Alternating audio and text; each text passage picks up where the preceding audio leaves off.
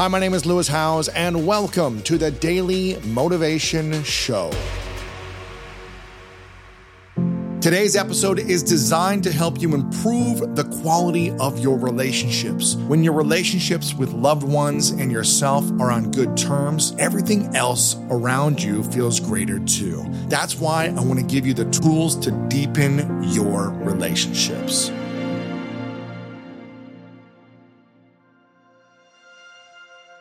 The experience of a love story the word story is important, mm-hmm. right? So the story of love is a story that can I can fall in love with all kinds of people with whom I would never live a life with. That uh, we come from completely different worlds.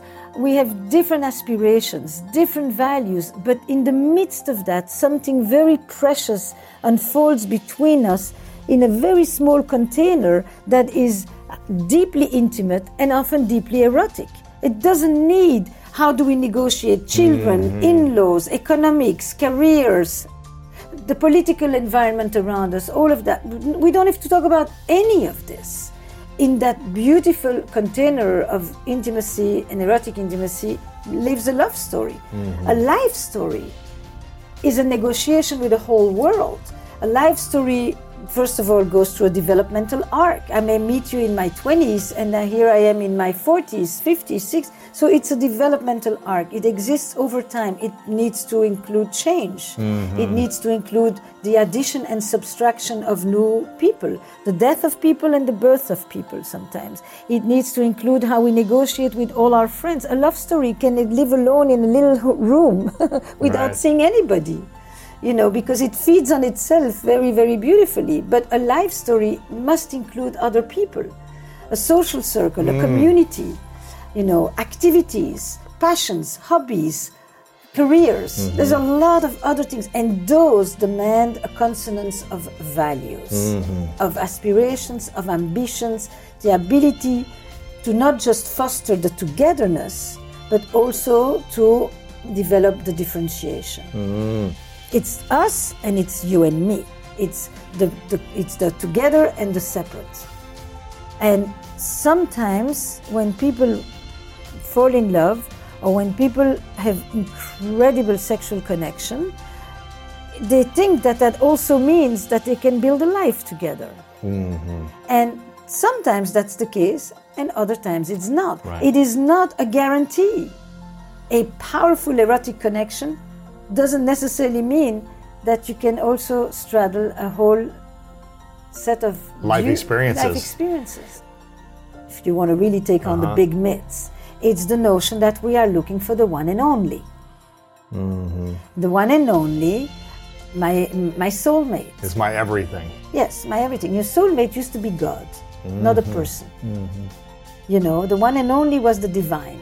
And with this one and only today, I want to experience wholeness and ecstasy and meaning and transcendence. And I'm going to wait 10 more years. We are waiting 10 years longer to settle with someone, to make a commitment to someone, for those of us who choose a someone.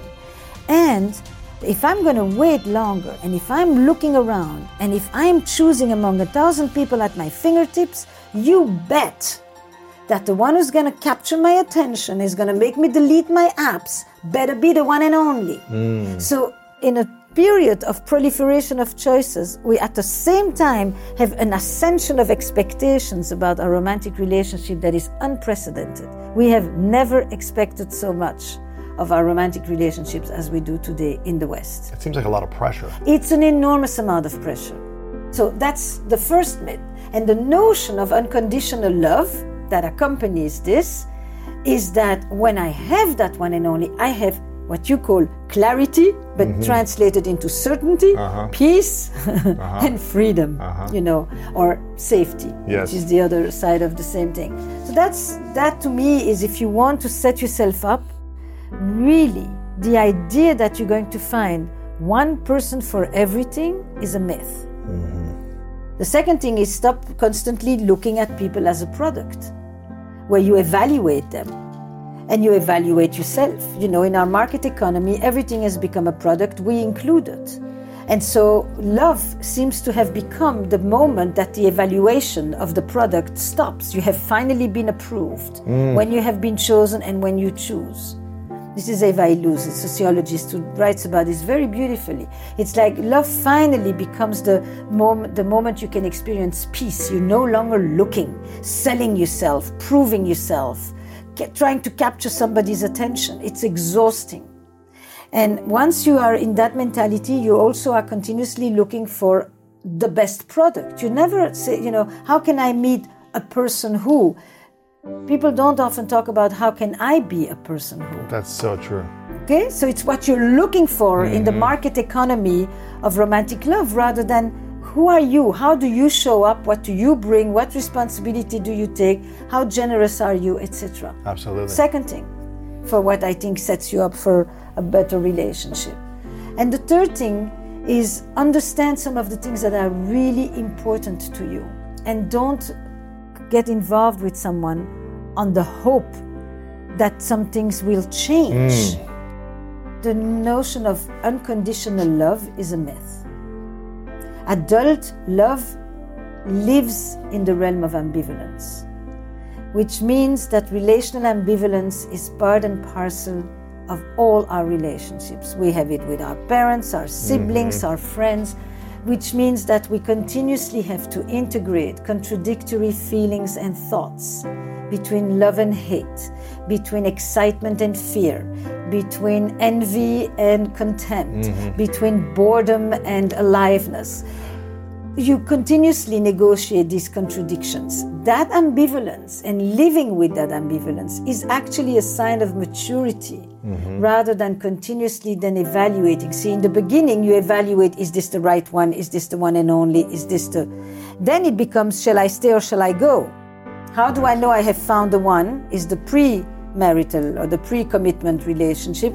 And then afterwards, it becomes is it good enough? Mm. So that's the unconditional love. No, we live with ambivalence in our relationship. There are periods where we think, what would life be like elsewhere? Mm. And then we come back and then we say, I can't imagine it without it. This is what I've chosen. I'm good here.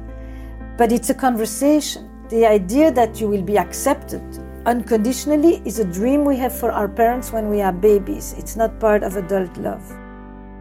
If you know that you don't want children, or the reverse, that the other person doesn't want children, don't go in there hoping that they're going to change your mind, right. their mind, because that is not fair to you nor to them. Mm-hmm. If you are with someone who says, I do not want to marry, and you do, or if you are with someone who says, I see love plural, I do not see myself just with one partner. And this is for clear to you that that's not okay or that you mm. want it mm. differently. Listen to yourself. Those right. are values that involve life decisions that you don't sit there waiting till right. they're going to catch up with you. I ask people all over the world, by the way, when do you find yourself most drawn to your partner? Mm. Not sexually attracted, just drawn to when other people are interested in that more. That's one of them. Uh-huh. That is one of the main four. When other people are flirting or giving yes. them attention. Yes. Yeah. When I see them with other people, when I see other people captivated by them, when I see the magnetism that they have over other people, when I see how others are drawn mm. to them, mm. when they don't belong to me. Mm. Now, if you are jealous in a feeling that is really crippling and painful, then you do not enjoy that you feel uncertain, you feel insecure, you feel scared, you feel like they could leave you, you realize that maybe, you know, they're not attached to you. But if you are more grounded and if you feel more secure in your connection to your partner and to yourself, then when you see that experience, you have a tingling of jealousy, mm-hmm. but it is a jealousy that actually increases your appreciation for your person. Interesting. When I say the first four, it's just simply because I've gone around the world asking this question. Uh-huh and I just began to see themes, right? The first one is when I see my partner in their element. Mm-hmm. Yeah, doing their thing, their doing their at. thing, competent, radiant in their element. It could be on stage, at work, on a horse, on a slope, you know. But it is basically when they are self-sufficient, and when they are radiant, and they're in their element, and they're passionate about yes. something, and they are alive. And all of those things also mean that I am not needing to be burdened by a certain form of emotional caretaking. She doesn't need they don't me. need me. Yeah. That's it. Mm-hmm. And when they don't need you, you can want them. Not needing you clears the pathway for desire. Mm. It allows you to want. Because if you were needed and you need to take care of them, then you are loving, but you're not necessarily desiring. And what happens over time when people say this, and the admiration is extremely important here because I think it's much bigger than respect. Admiration involves a certain idealization, and it means that there is a sense of otherness. She's different, she's other, she's her own thing. And in this space between her and you, between me and the other, lies the erotic elan. And when people ask about sustaining desire in the long haul, this is the place a good relationship is a foundation with wings. So you feel the stability that you need, the security, the safety, the predictability as much as you can, as much as our life allows us. And at the same time, you have the wings to go and explore, discover, be curious, be in the world, sometimes together and sometimes apart.